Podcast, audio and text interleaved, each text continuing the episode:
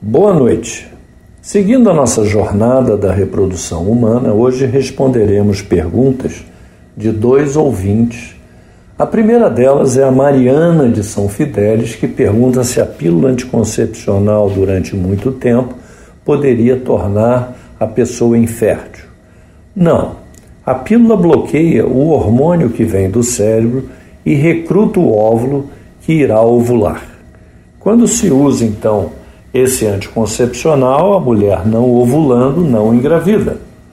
Quando a mulher para o uso da pílula, o, existe o restabelecimento da produção do hormônio e a ovulação volta ao normal. Então a pílula não causa infertilidade. A segunda pergunta é de Jucimara de São João da Barra, que pergunta o que é a síndrome dos ovários policísticos. Essa síndrome existe uma alteração hormonal que começa na insulina no pâncreas, aumenta a testosterona, que é o hormônio masculino, e esse aumento da testosterona leva a uma dificuldade na produção do hormônio que vai estimular o ovário.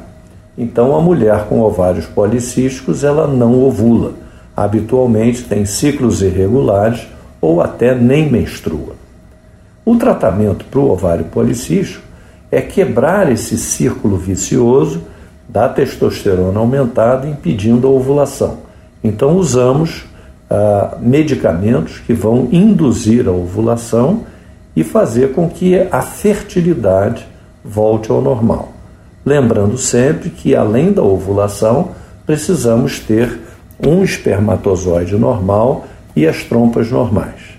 Então, essa, esse ovário policístico, ao ser diagnosticado, é tratado. Uma boa noite a todos.